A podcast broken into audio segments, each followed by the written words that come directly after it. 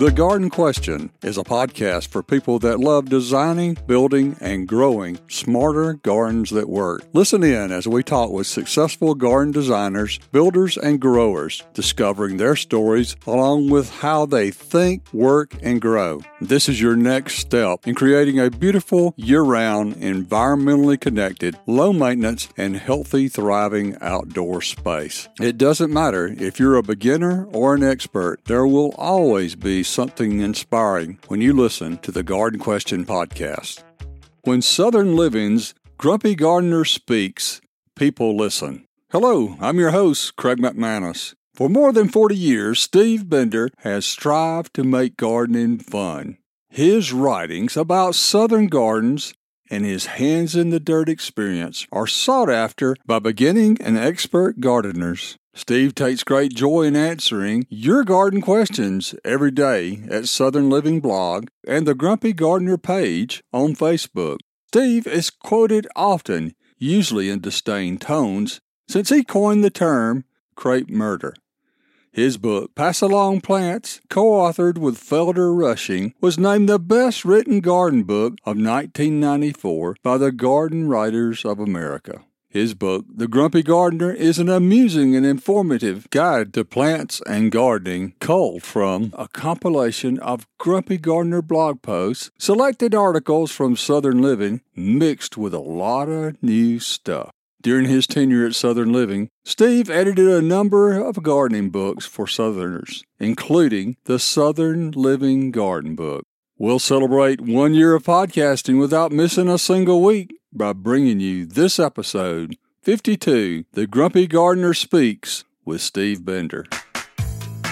You're invited to engage with us on Instagram at the Garden Question Podcast. If you'd like to email me directly, the address is question at thegardenquestion.com. That's question at thegardenquestion.com. Please remember, your ratings and reviews are always appreciated.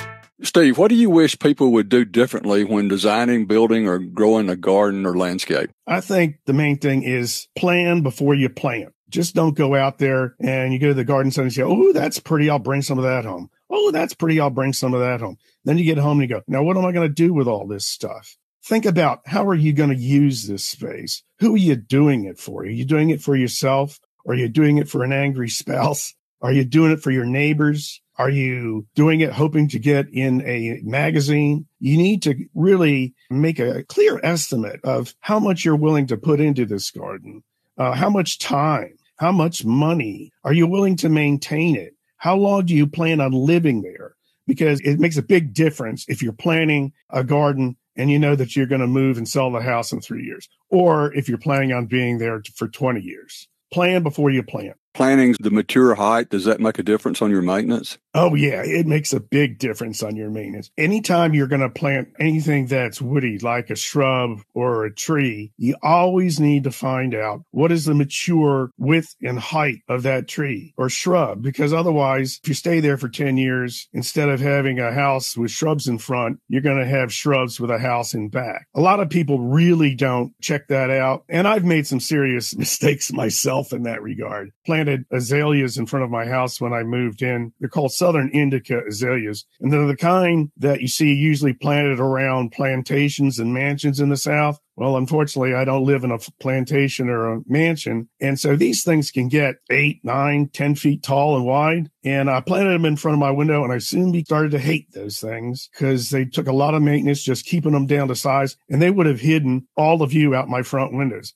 Last year, I just got really disgusted, got out there with my wife and we dug them up and threw them all away and planted something better. You pushed them farther away from the house. Well, I thought I had planted them far away from the house. I had not planted them far enough away. I used to have a bed of flowers in, in front of them, and the azaleas ate that up. They ate up all the space that I had planned for a mixed garden. It was a bad choice. I really didn't think about how big they were going to be in five years. Sometimes it's also not the fault of the person buying the plant, but it's the person who's selling the plant. Because when you look at the mature size on a plant tag, figure out that it's always going to get bigger because it will. I planted a crepe myrtle in front of my house. It's hybrid. It's called Sioux. It's, it's Sioux like the Sioux Indians When I looked at the mature height back then, they said 10 to 15 feet. I said, great. That's perfect. I got just the spot for it. Well, apparently that plant had never read the tag because now it's close to 30 feet tall. Wow. I never would have planted it there if I had known it's going to grow that tall. Do a little research, especially with plants that you're going to plant around your house. If you're going to plant them next to the front door, if you're going to plant them in front of windows, I see people doing things like planting uh, Leyland cypress in front of their house. Leyland cypress is great when it comes in a three gallon container, but the thing grows 50 feet tall and about 10 feet wide. And it's going to eat up your house. And there's no way you're going to be able to prune something that's 50 feet tall. Keep that in mind.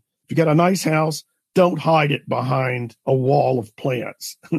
it's like a living great wall of China in front of your house. Not a great idea. Well, how did you solve the crepe myrtle height issue? Did you crank up your chainsaw? Well, no, I don't believe in the practice called crape murder, which is very popular here in the South and other places where people will go out usually in late winter, early spring with a chainsaw and just saw off the top of the plant and take it down to about four or five feet tall and leave these really thick, ugly stubs. Just looks awful. One of the things about crepe myrtles that I love is the architectural shape of the trunks. I pruned mine to about four or five trunks. And in the case of the crepe myrtle that grew too tall, I would have had to reduce it two stumps to get it down. And I didn't want to do that. So what I did was I selectively prune. I prune every branch back to the trunk that grows towards the roof or comes anywhere close to the house on the back of my crepe myrtle that's near the house, if you walk out the front door, it looks like I've cut the whole back of it off, which I have, and it grows straight up. None of the crepe myrtle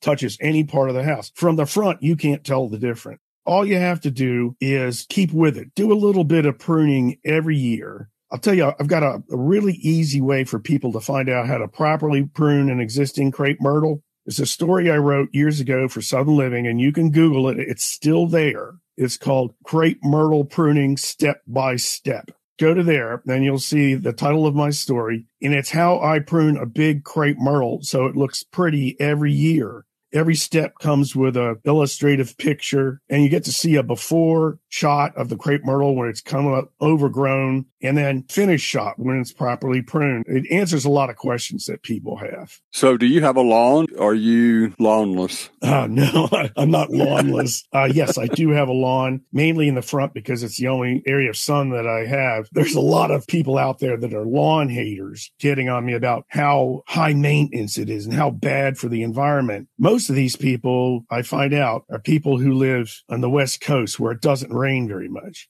I will agree that if you live in an area that gets, let's say, 20 inches of rain per year or less, a lawn's not a good idea for you it does take up a lot of water that really you can't spare. But here, when I live in the Southeast, we get lots of rain. Last year, we had 70 inches of rain here, which is a bit much. Really, I think this whole thing about hating a lawn is overblown. I think there's a lot of advantages of having a lawn. One of them is if you're in a high rainfall area, it's a great way to control erosion because your lawn will not wash away. Second of it is that it gives you a place to play with your kids. Where are they going to go? Where are you going to send them? You're going to send them to a, a, shopping mall? That's not such a great idea. I do have a lawn. It's not a big lawn, but I like the way it looks. And as far as the maintenance goes, this is vastly overblown problem for lawns. All you have to do is water it occasionally. You go out there and you mow it once a week. What is wrong with mowing? You know, people are always going to gyms. They're paying to join all these gyms and do all this exercise. Well, just mow your lawn once a week. That's good exercise. You're out in the fresh air.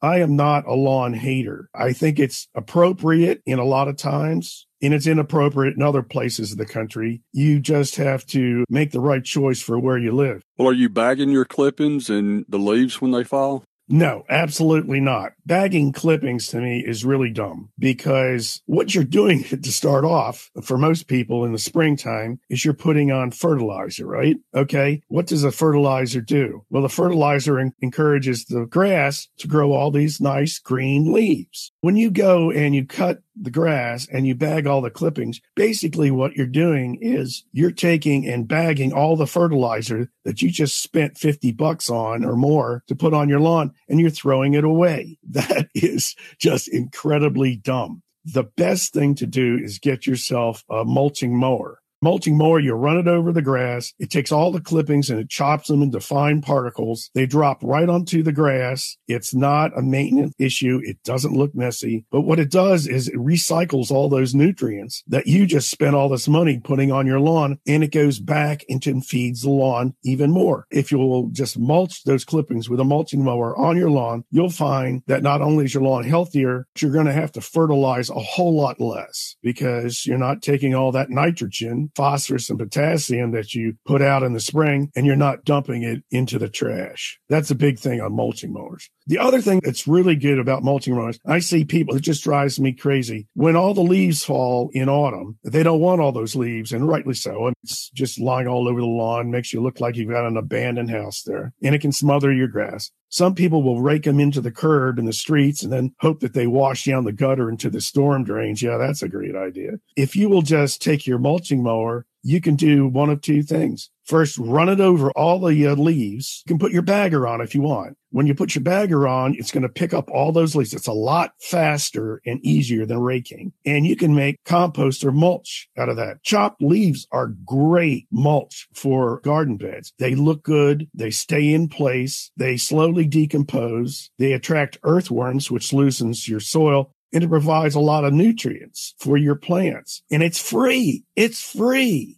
Why throw all of that stuff away and put it in a landfill where it's never going to do any good? The other thing is if you don't want a bag, all you can do is just run over your lawn with all the leaves on it. And like your clippings, it's going to chop those into fine particles and it's going to feed your grass. It's a lot less work. It's a lot less time. And it's so simple if people will just do it. With the 70 inches of rain that you got this year, uh, I don't guess you really had to worry about watering.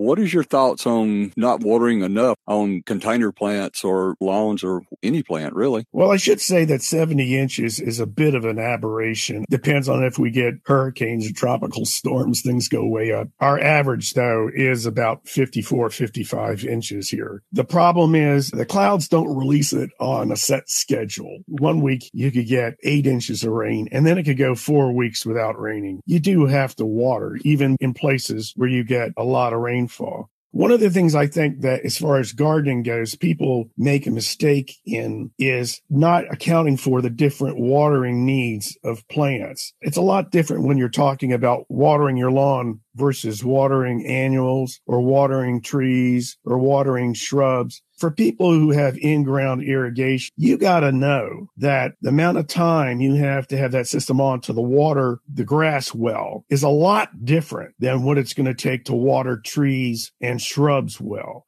Their roots are a lot deeper and a lot more spread out. Don't count on your in-ground sprinklers to do a good job of watering your trees and shrubs. For that, you really have to soak the ground around the root zone. Best way to do that is with a hose. And then if you're having a drought, you need to water deeply. Watering the top half inch of the soil is pretty much useless. And a lot of times people don't realize how long it takes for water to get down to the roots. So if you're putting on your sprinklers for 20 minutes three times a week, it's going to do nothing to water your shrubs and your trees if you're in a dry spell. That water's all going to evaporate before it gets down to the roots and does any good.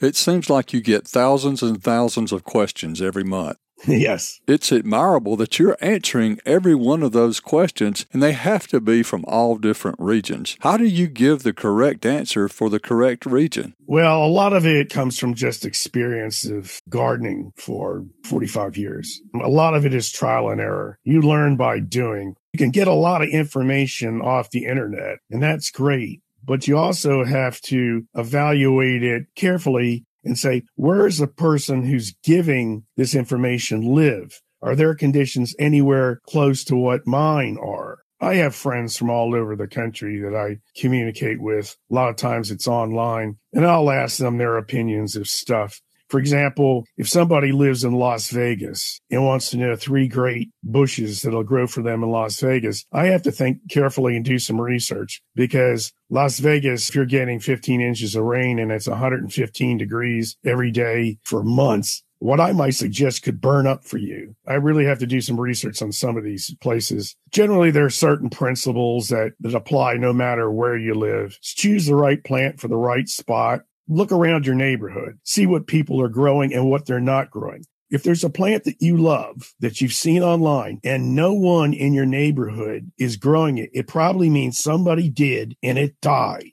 Ask your neighbors, ask other friends, go to the local garden centers, ask them, not necessarily the big box stores, because the big box stores seldom have anybody who knows a plant from a screwdriver. If you go to the garden centers, they're going to have people there that are trained that know they can answer your questions. They can make suggestions for you. And then scoot around the internet, look at gardens that you like from your area, from your part of the country. There's a lot of university information centers from state grant universities, like your state university. They usually have a big horticulture department. You can go to the university website wherever you live, go to the extension service, and they'll have a lot of practical information and tell you which is the best variety of a tomato or an apple or a peach or pepper or whatever what's the best variety that's adapted to our area? You'll find it's easier than you think to get good information. You just have to wade through all the noise and get to the golden nugget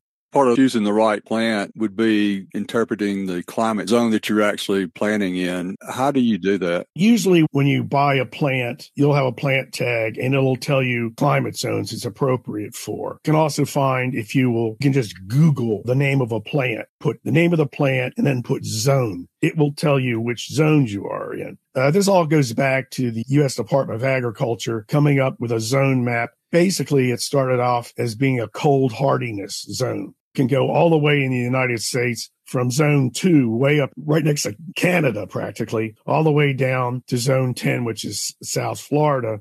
Each of those zones plants are rated for how cold hardy they are. The thing about that is it doesn't really take into account how much heat and humidity they can take in the summertime. Second thing is the zones go horizontally across the United States from the East Coast to the West Coast. Let's say we're talking about zone eight. That's where I live. Zone eight, the growing conditions in zone eight in coastal Georgia are vastly different from the growing conditions in zone eight in California. The soil is completely different. The rainfall is completely different. The humidity during the summertime is completely different. The change in temperature between the afternoon and nighttime is completely different. All those things factor in. I can always tell when somebody moves from California to where I live in Alabama by what they plant because it's something that's going to die here. Don't assume that because something is rated as zone 8A in California or Oregon or someplace like that, and it's rated zone 8A in Georgia or Alabama, that it's going to do that well because it probably won't. That's the fallacy of using the climate zone maps only. You have to do a little bit more research. Let's say you live in Ohio. You could just go and Google evergreen shrubs, the flower that are good for Ohio. You can find good information there. I would always default to the university site because the extension part of the university site has very trained people they know what they're doing. They will give you plants that are tailored to where you live.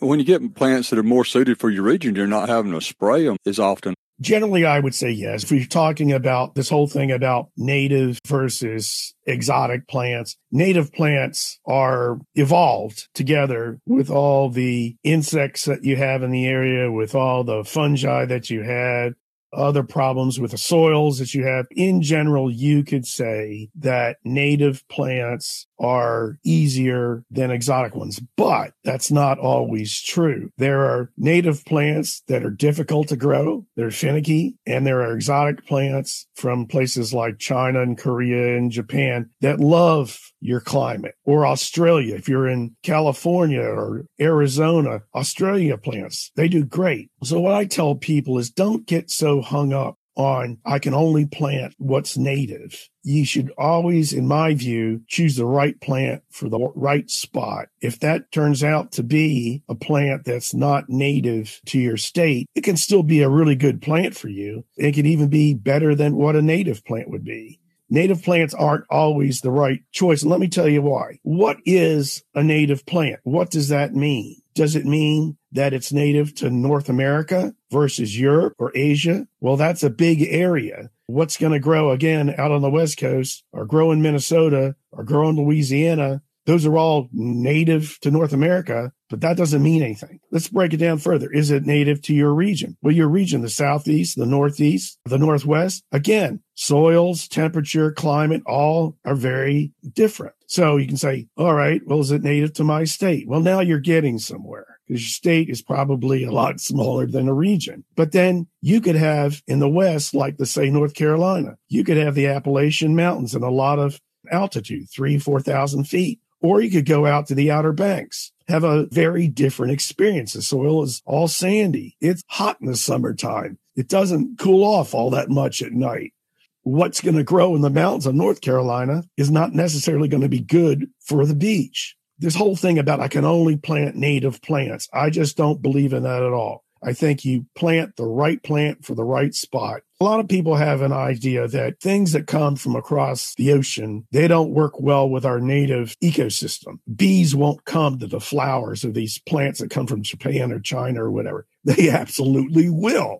They absolutely are good plants for your native ecosystem that didn't evolve where you live you have to do a little research, but don't just blanketly say native plants are always better because that's not true.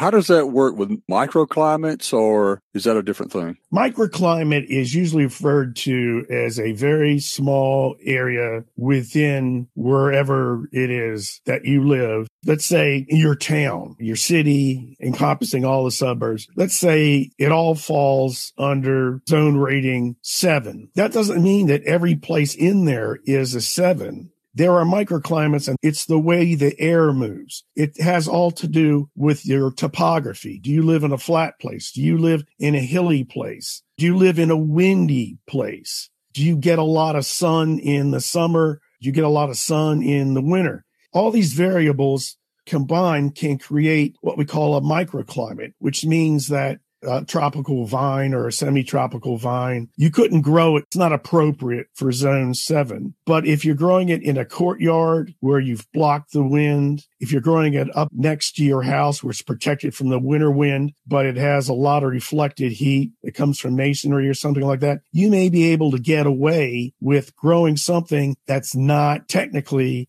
cold hardy in your zone. So that's what we call a microclimate. Lots of things factor in there gardeners are always trying to cheat the zones. We all see these plants that are so beautiful.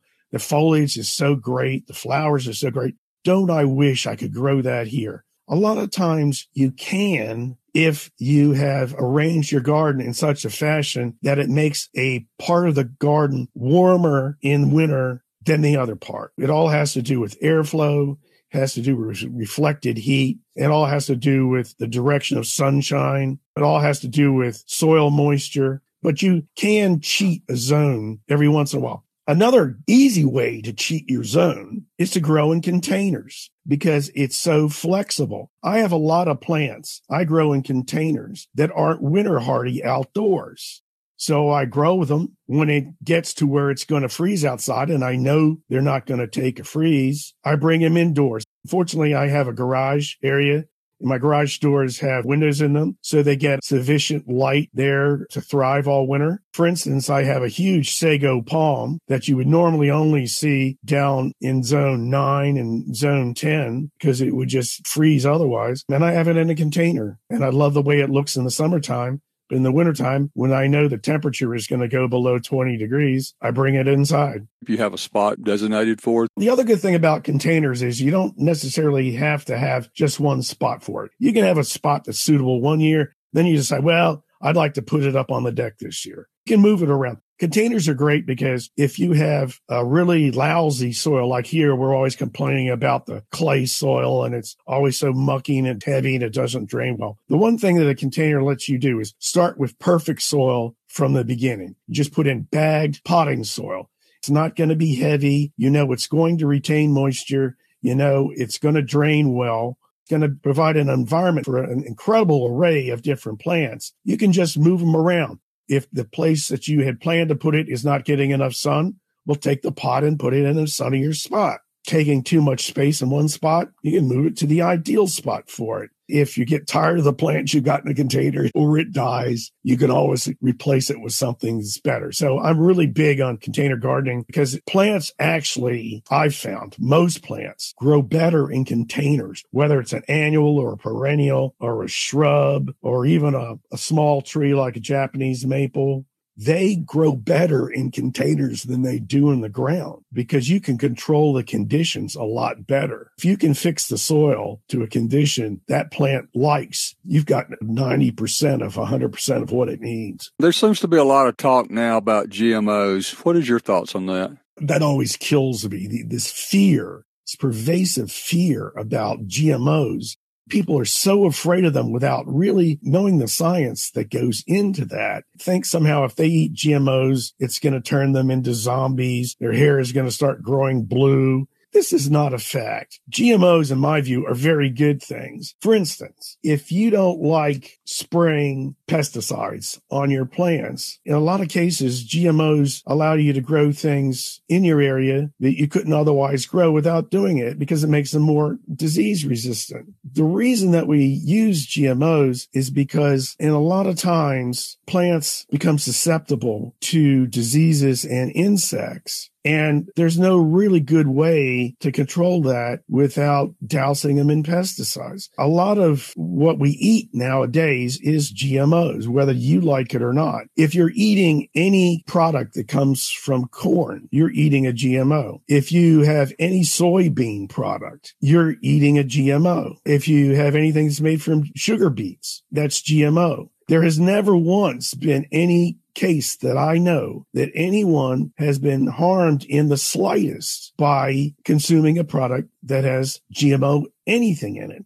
People are so afraid. They go online and look at all these websites so what's happened is industry has found out about this. They know that people really don't understand what a GMO is. A GMO is a plant in which perhaps a single gene in its chromosome has been replaced by a gene from elsewhere. It may be from an unrelated plant. Sometimes there even can come from insects or something like that. But what it does it controls a single vulnerability of that plant to an insect pest or a virus or a fungus, and it allows the plant to grow. That's all it does. It makes it easier to grow that plant.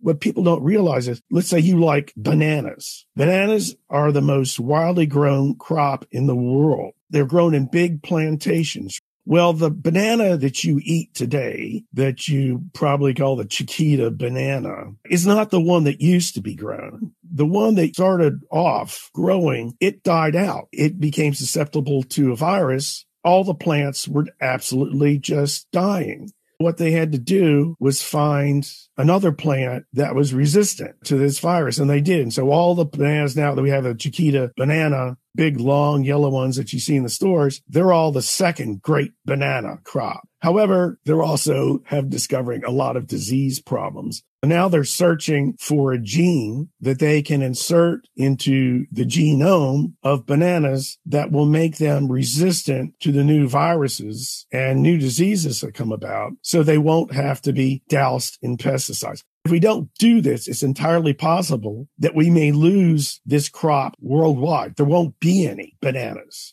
Another example is papayas. If it were not for GMOs, we would not have papayas today because there's this disease called ring spot virus. It killed all the papaya trees or would have. There was no spray you could use until they inserted a gene into its genome that made it resistant. If it weren't for this, we wouldn't have papayas. Here's the thing. People are so afraid of GMOs that the industry all over has decided that anything that they produce and can sell will sell better if they say non-GMO. All these products out there that never had GMOs in them and never will. It all says non-GMO on the label, but it never had GMOs in there in the first place. I mean, it's almost like you could go to the store and buy yourself a juice glass, and on the outside it would say non GMO glass. Glass is not a GMO product, never has been, never will be. TheGardenQuestion.com is an awesome website because we expand each podcast episode with accurate resources and links for gardeners. You can also listen to every single episode again as many times as you like. Think of it as an extension of the podcast at TheGardenQuestion.com. What is your earliest garden memory? That was a tragedy. when I was growing up, I was, I don't know, I was just a kid, maybe about five, six years old. I was just learning to ride the bicycle. My father had just planted this beautiful little dogwood tree in the middle of the lawn out in the front yard. Of course, he loved dogwood trees, and I love dogwood trees because they're a native tree and they're so beautiful with the flowers in the spring and the leaves in the fall and everything. So the first thing I remember, he planted it right in the middle of the lawn. There's plenty of space on either side. And he was teaching me how to ride my bike. So he put me up on the bike. And by that time, all the training wheels were off and everything. Should have gone smoothly. He put me on the seat, put my feet on the pedals. He says, now go off and ride. There is about 0% chance I was going to go anywhere else except directly over his newly planted dogwood tree. I wiped that thing out. I mean, I had 25 feet on either side, but anytime you put an obstacle in somebody's, it's like a skier hitting a tree. you got plenty of room to go around the tree, but no fate catches up. And I annihilated my father's dogwood tree. Fortunately, he didn't hold it against me. Yeah. uh, did live? I think so, actually. I think it knocked it over, but I think he was playing the good doctor and I think he straightened it back up. Yeah, I think it did survive me and the bicycle. Not much else did, but I think the dogwood tree did. Why did you decide to pursue the horticulture profession? You know, I think it all goes back to growing up with my dad. He was a big gardener. We had a little ridiculous vegetable garden in back that was about six foot square that really was a ridiculous garden to grow. Our first crop we grew back there was corn, which is the dumbest thing you could ever plant in a residential setting because it's not very efficient. So in a six by six foot garden, watered it all summer and we weeded it and we checked it for any bugs or anything like that. I think we probably got about four ears, little ears of corn after a whole six months, seven months of labor. So that was a stupendously stupid idea. I did get really into growing plants after watching him do all of his gardens. My mother was also a gardener, and I just got really interested in walking through the woods, getting to know all the names of the plants, getting to see the kind of conditions that they grew in, and trying to grow different things myself. Just became really intrigued with it by the time I went to college, I knew all the botanical names. and I knew how to choose the right plants simply from observing how they grew in the wild. Started off as a hobby at first. It wasn't until after I got out of college that it actually became a profession. Until then, I was just a hobby gardener. Now, you've had quite a career and still having a career at Southern Living Magazine. How did you step from a hobbyist to a garden communicator? Well, when I went to college, gardening at that point was still a hobby. I majored in history and English. and I wanted to be a writer. But when I graduated, there wasn't much call for historians and writers.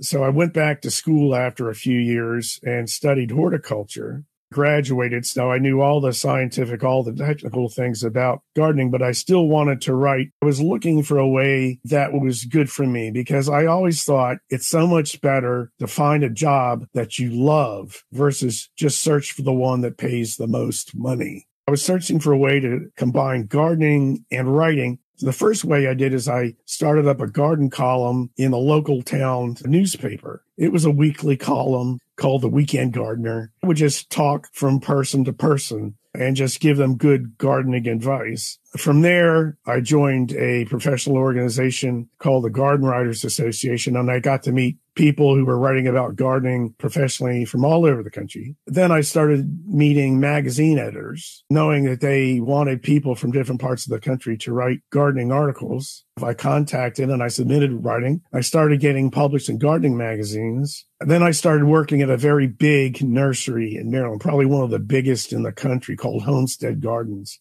it did everything. I mean, it was a wholesale grower, it was a retailer, plant offerings were huge. I got exposed to all sorts of practical, different kinds of gardening that went along with my college training one opening that I'd always dreamed about because I wanted to marry gardening with writing. I found out that there was an opening for a new garden editor at this magazine called Southern Living. And Southern Living was the largest regional magazine in the country at the time. And I was living in Maryland. They had a group of garden writers, probably about four people, and they had somebody from Florida and they had somebody from South Carolina and they had somebody from Georgia, but they had nobody that had what they called the upper South gardening experience. You know, people in Virginia, people in Maryland, people from the cooler parts of the South. I went down and applied. They could tell I was different than everybody else when I got there because I was dressed horribly. I sent them some columns that I'd done, and it was different from what they were doing because I always like to mix humor into my columns. I always like to mix humor. I like to tell people about things that I tried and failed at because that's how you learn. And I wanted people to think of gardening as a fun exercise, to really get out there and enjoy things. Because if you're not having fun out there, you're wasting your time. And I wanted people to think of it as not being such a serious thing. It's okay if plants die. It's not your fault all the time. Sometimes it's the plant's fault. So don't give up. Don't be heartbroken because it dies. Think of it as a chance for you to try something different, maybe that you've always wanted to try put something different and better in its place. Death of a plant can be a good thing.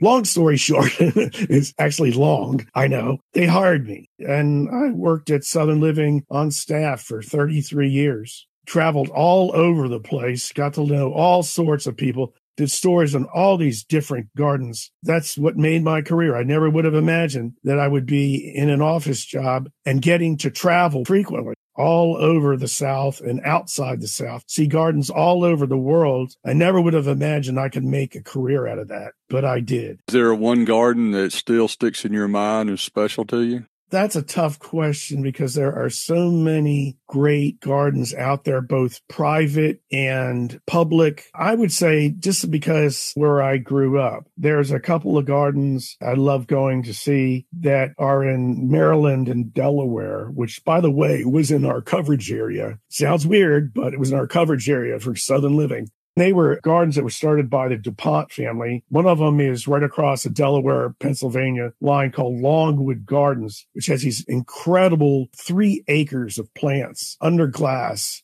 The displays are simply phenomenal. Everything is in its place. You get to see plants from all over the world. It's always beautiful. It just amazes you. The one negative about it is when you go home after touring Longwood Gardens, you always feel really bad about your own. like, I'm a total failure. They have these glass conservatories that are just absolutely phenomenal, world class. And a second garden that's near there, that's actually in Delaware, it's also a DuPont garden. It's called Winterthur. And Winterthur is completely different. There, the native landscape rules and the trees rule and the wildflowers rule. And it's all about showing you all the different native plants with some exotics sprinkled in. You'll see the most incredible mature trees, these forests that are absolutely stunning all the time. You'll see meadows of wildflowers. They'll have their azalea garden. It's just phenomenal. You can spend a day touring each one of these gardens because they're completely different. They're the ones that really got me seeing the beauty of the native landscape and then the beauty of the kind of controlled landscape where you have plants from all around the world used very, very well together, extremely well in design. Now, you've written a good many books with Southern Living. Do you want to tell us about them? First book that I did, I did with a, a friend of mine named Felder Rushing. It's called Passalong Plants points you can still get that on Google. We published it back in 1994. So that gives you an idea of how ancient I am. But we wanted to write about plants, strange, weird, unusual plants that people grew up with. And they shared it from neighbor to neighbor, friend to friend, passed it down through generations of the family. And each of these plants had something novel about it. It might have had a, a weird flower or crazy leaves, did strange things. It might have been a family heirloom, a variety variety that they'd had in their family for generations and generations. And they all had an interesting story to go behind it, but you couldn't get them at garden centers because they couldn't be mass produced. So the way that they would get into people's hands is by being shared from a person to a person, friend to a friend. And so even today in my garden, I have all these plants that were given to me by friends that I met. The great thing about it, when you walk through your garden and you see that plant, like a spider lily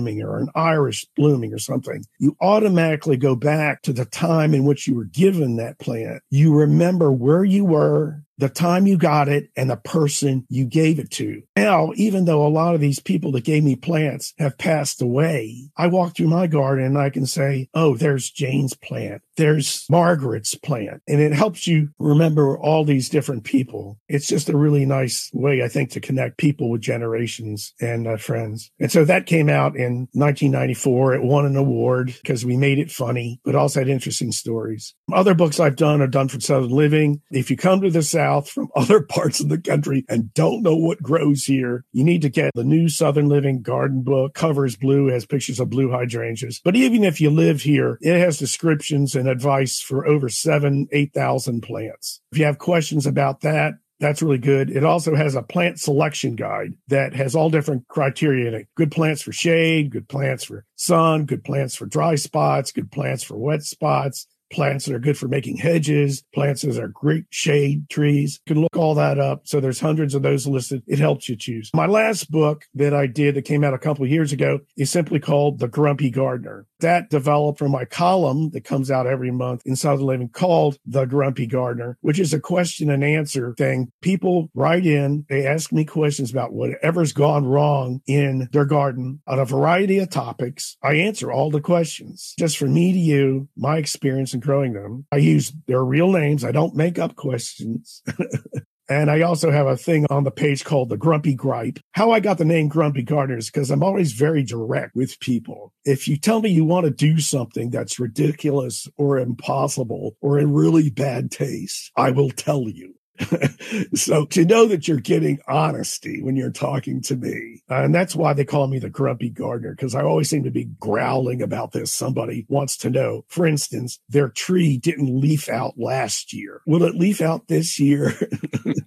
I said, I said, yeah, sure. It's like somebody rising from the dead. No, it's dead. Take it out. Plants don't skip a year of life. So just bite the bullet, that sort of thing. The Grumpy Gardener has all these kind of funny stories. It's very, very opinionated about things I like, things I don't like, whether it happens to be gardening practices or plants and stuff like that. The easiest way to get that is just to Google the Grumpy Gardener book. You can get it off of Amazon, just like the Passalong Plants.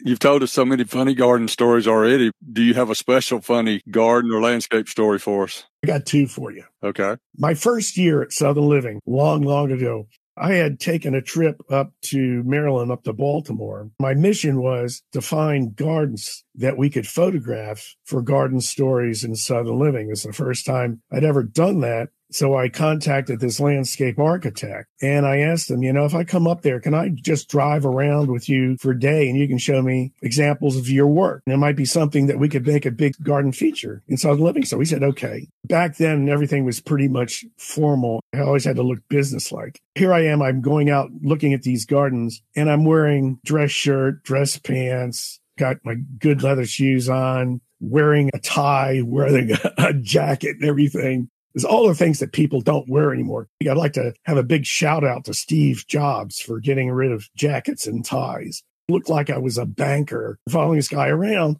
I had my notepad and I was taking down all the things that he was saying and noting what was good about here. This would be a good time to come back and photograph it. So we walk around the backyard and I was looking down at my notepad and out of the corner of my eye, I saw we were approaching what I thought was this slate terrace. So I was just going around, walking around. And as I took a step forward, I discovered it was not a slate terrace at all it was a pool cover. Pool was filled. So I stepped off onto the pool cover and immediately gave way. And I went into the pool up over my knees. and I can imagine what this landscape architect, what is this idiot? I'm, I'm with it.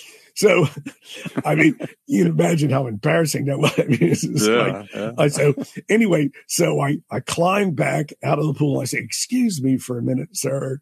I walk to the side and I have to empty all the water out of my shoes while trying to maintain some semblance of dignity. Like, you know, everybody just walks into a pool when they're doing interviews. This is like, this, this guy is a dope. But that was like my first trip with suddenly I, I said, please don't tell them I did this. Please don't tell them. They'll never send me out again. Second story, it was years later. We were photographing this really nice garden up in the mountains of North Carolina. There with photographer, and it was a long day. There was lots of things that we had to photograph, and we had to wait for just the right light to photograph. Typically, on a day at Southern Living, the day starts before dawn because we want to get the great morning light to get there before the sun comes up so we can be there at the perfect time to shoot the morning. The sun's at the perfect angle. The quality of the lights got that nice warm look. So we would start really early our days would go until sundown because then the light's coming from another different angle. Part of the garden might look perfect then very long days. We had been at this place, like I say, since sunrise, and we had some shots that we wanted to do right before the sun goes down. It's been a very long day, so it's about 4:30 in the afternoon. We can't shoot anything because the sun is just not right. So I said to my photographer, Ralph, he said, Hey, Ralph, I could really go for some beer now. I think it's cocktail hour. So we went into the kitchen and we got ourselves a couple big bottles of beer. Oh, that was so good. That just hit the spot. I went back outside and I finished about half the bottle of beer. And then Ralph says to me, Hey, wait a minute. Look, I found something. It's perfect. Let's go shoot it. Put the beer down on this rock and we went off to this other part of the garden for about five, six minutes. We got the shot. And then I said, okay, I got to go finish my beer. So I went on, I picked up the bottle of beer. I took a big swig out of the bottle and immediately realized something was very, very wrong. Apparently, a giant yellow jacket, while I was gone, had located the beer and was now inside the bottle. Oh, no. And I had just transferred the yellow jacket oh, no. to my mouth. Oh, gosh. I spit out beer and yellow jacket in an instant, but it was too slow. Yellow jacket stung me on my lip. Immediately, my lips started swelling up and swelling up and swelling up, and it was it was horrible. Took me inside, put a bag of ice on my lip, which did absolutely no good. Felt sorry for me and everything. I had to drive home. It was like a four hour drive. I had something important I had to get to. Just as I get to the Georgia North Carolina line, I get a phone call from the homeowner, check up on me and if I'm okay and where are you now? And I said, Well, I'm right at the North Carolina state line. Said my lip crossed two minutes earlier.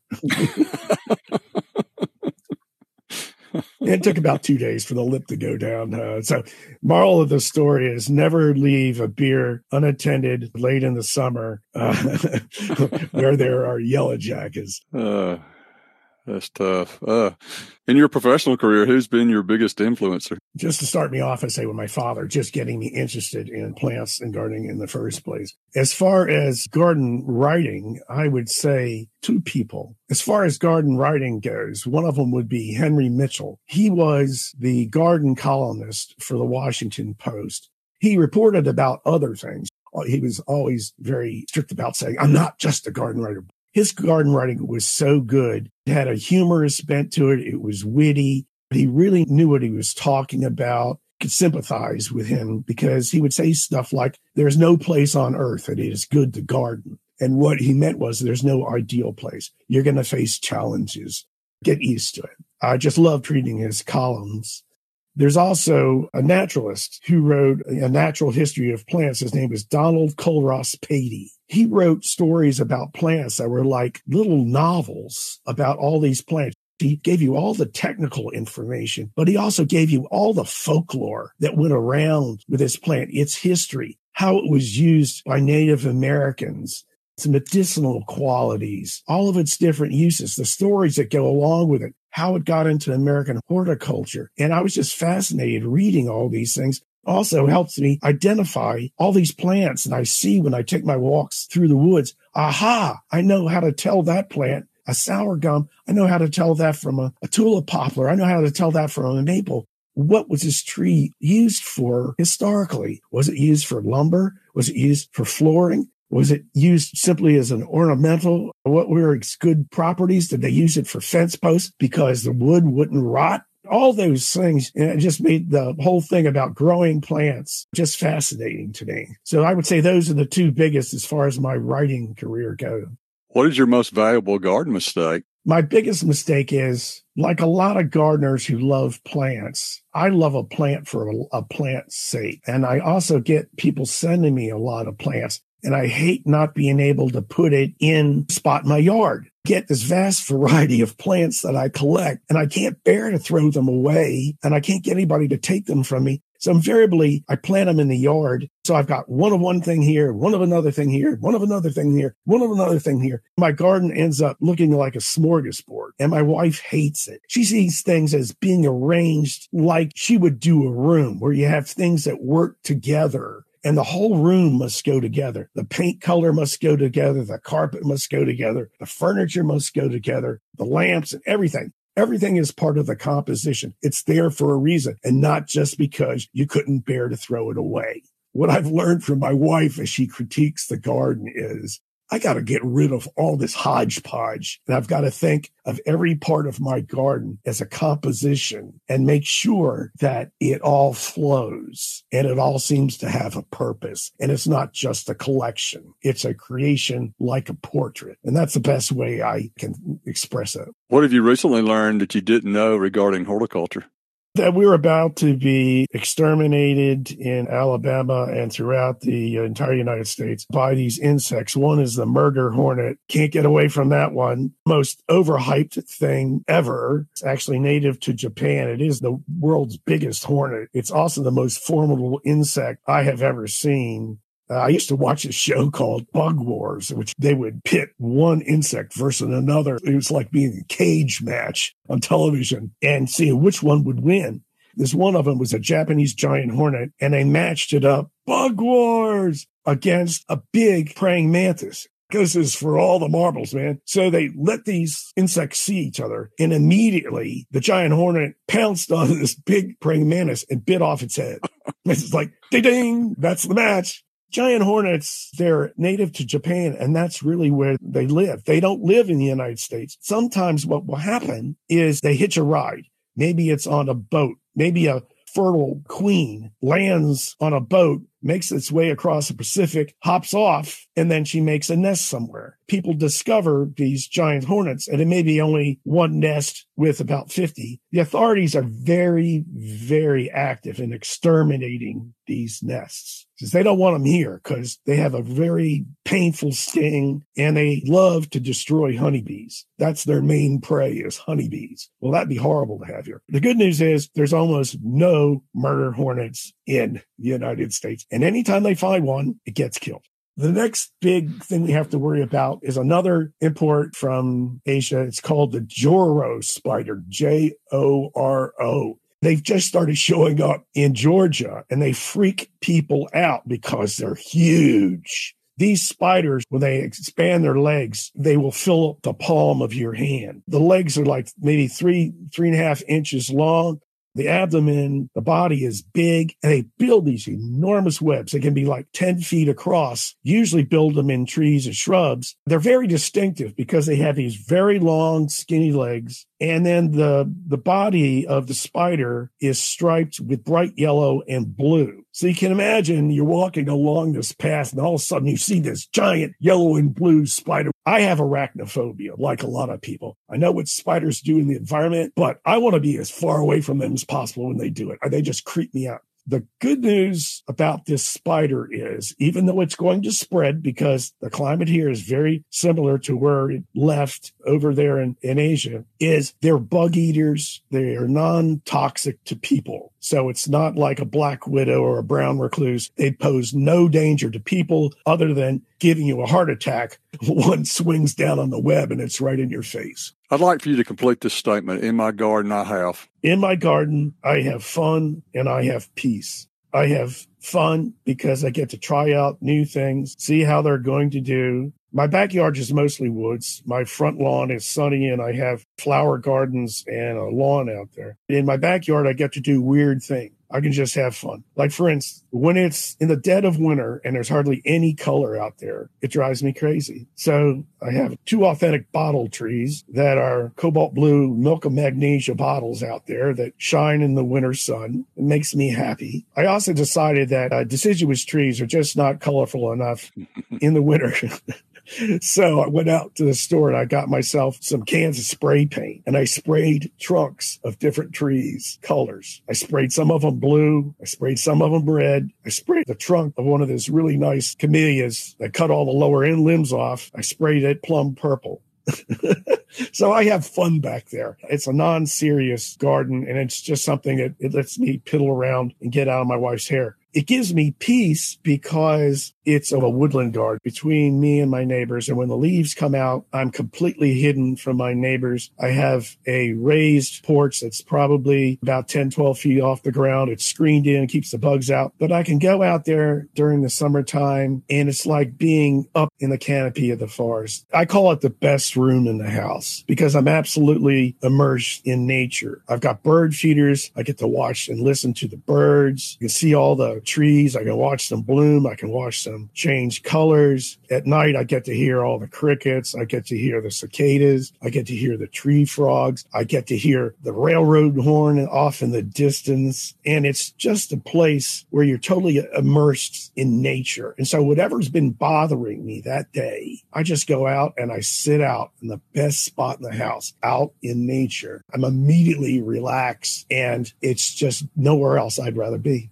What did you learn in the last gardening season that you're going to apply to your garden this year? I'm going to get rid of some plants that simply are too much trouble to keep. If I got to prune you every four weeks to keep you from taking over, you're gone. If I have to water you every day, you're gone. If I have to spray you with pesticides with any frequency, you're gone you got to be pretty self sufficient in my garden because I don't want to suffer just for you. You have to suffer a little for me. I like that.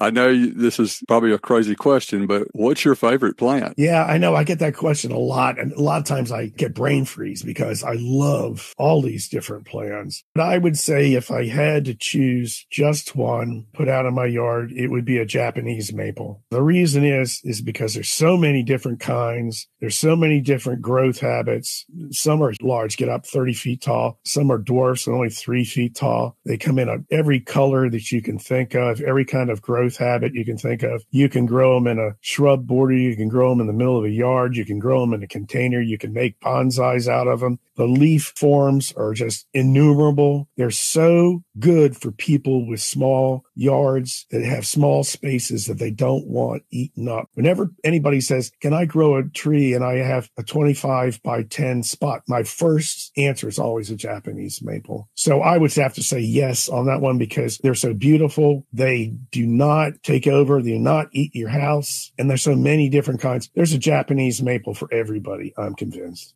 covered a lot, but is there anything else that I should have asked you? Well, I would say that uh, I'm out on bail and I expect the threat case to be thrown out of court. I would just emphasize that if people are unfamiliar with me, my Grumpy Gardener column comes out every single month in Southern Living and without any humility whatsoever. It is probably the most popular feature for good reason. People love it. And it also gives email address on that page that you can send me your questions. I answer every single one of them and it's free. It's good in these times of inflation. This has been episode 52 The Grumpy Gardener Speaks with Steve Bender. Thank you, Steve. You're awesome. The goal is that every episode is valuable and well worth your time please generously share the Garden Question podcast with your friends, relatives, and neighbors. Check out our website, thegardenquestion.com, for links, resources, and where you can listen to every episode again and again. You will not want to miss a weekly episode, so please subscribe to the Garden Question podcast with Craig McManus on your favorite listening app. Keep on designing, building, and growing a smarter garden that works.